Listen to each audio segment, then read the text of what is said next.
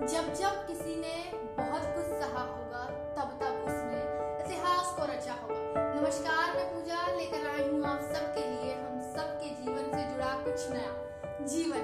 ये हंसना, रोना चलता है इस जीवन में। किसी का आना, किसी का जाना चलता है इसमें। तब भी मायने रखता है